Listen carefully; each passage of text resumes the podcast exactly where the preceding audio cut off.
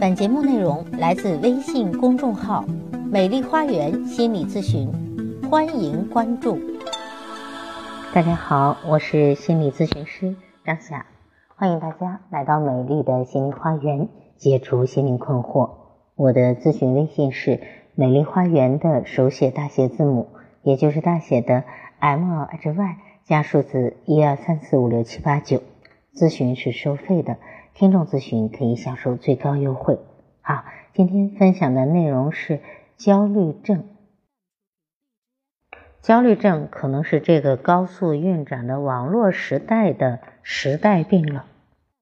我们的时代充斥着各种各样的焦虑：买房焦虑、职场焦虑、升职焦虑、加薪焦虑、婚恋焦虑、单身焦虑、育儿焦虑。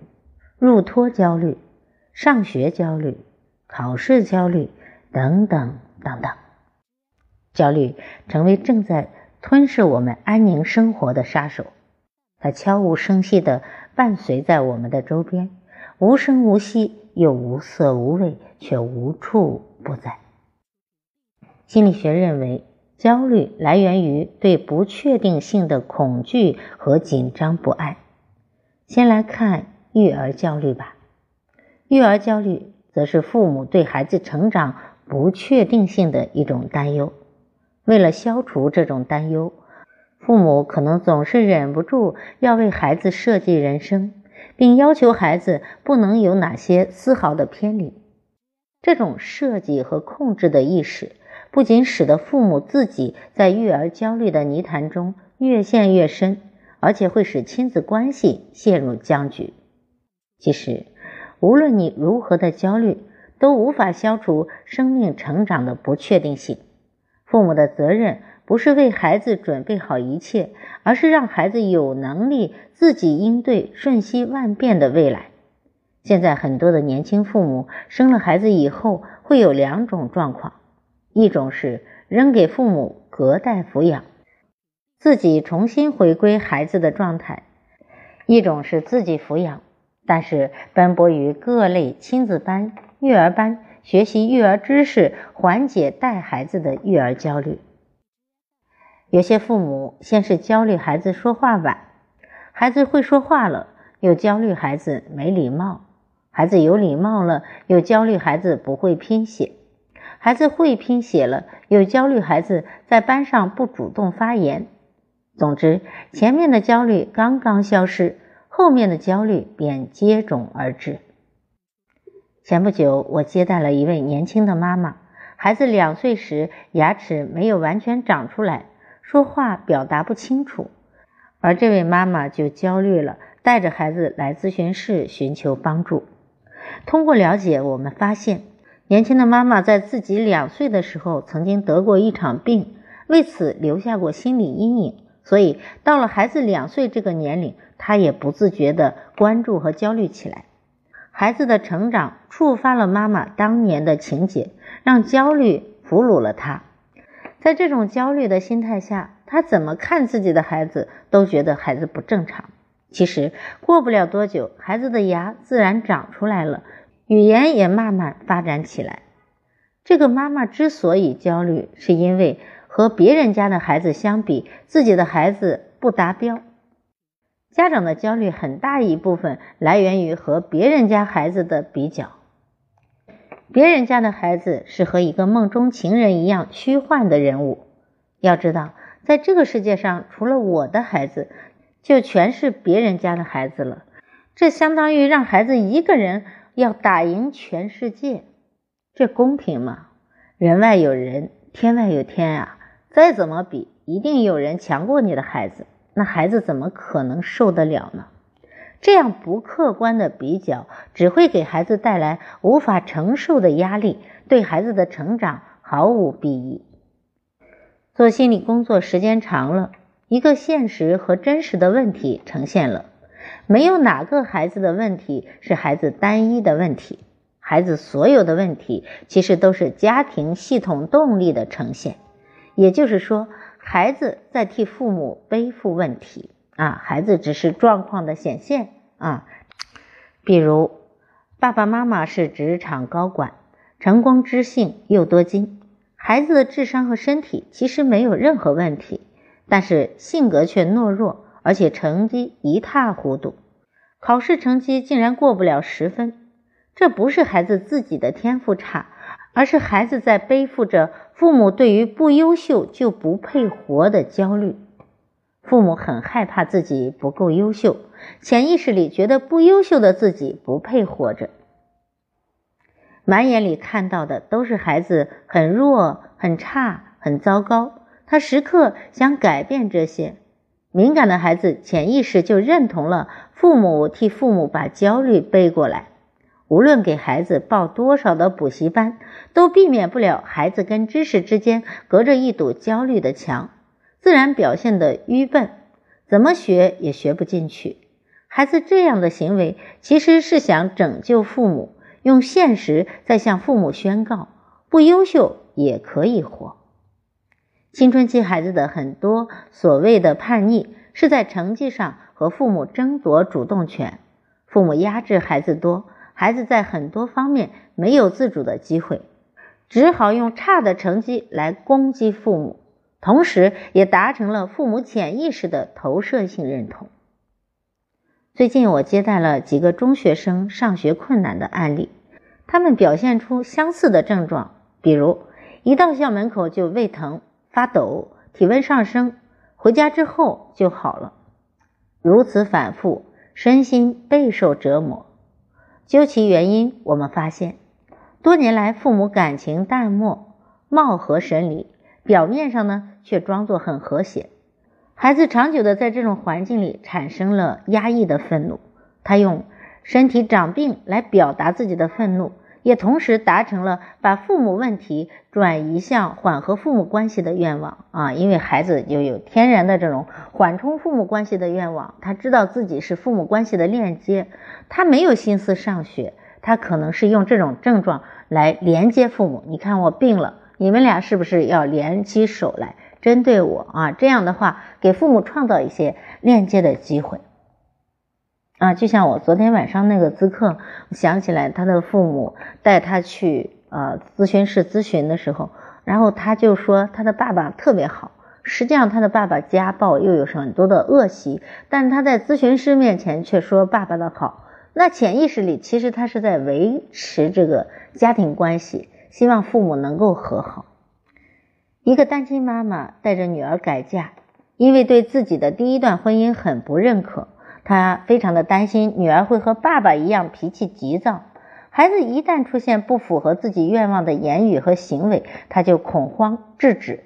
结果呢，孩子在初三的时候就出现不愿意上学、不愿意交流、不愿意说话的现象，孩子呢退回到了婴儿的状态，和妈妈紧紧的链接在一起。当然也有其他的情况，比如婆媳不和，孩子呢就很容易感觉到。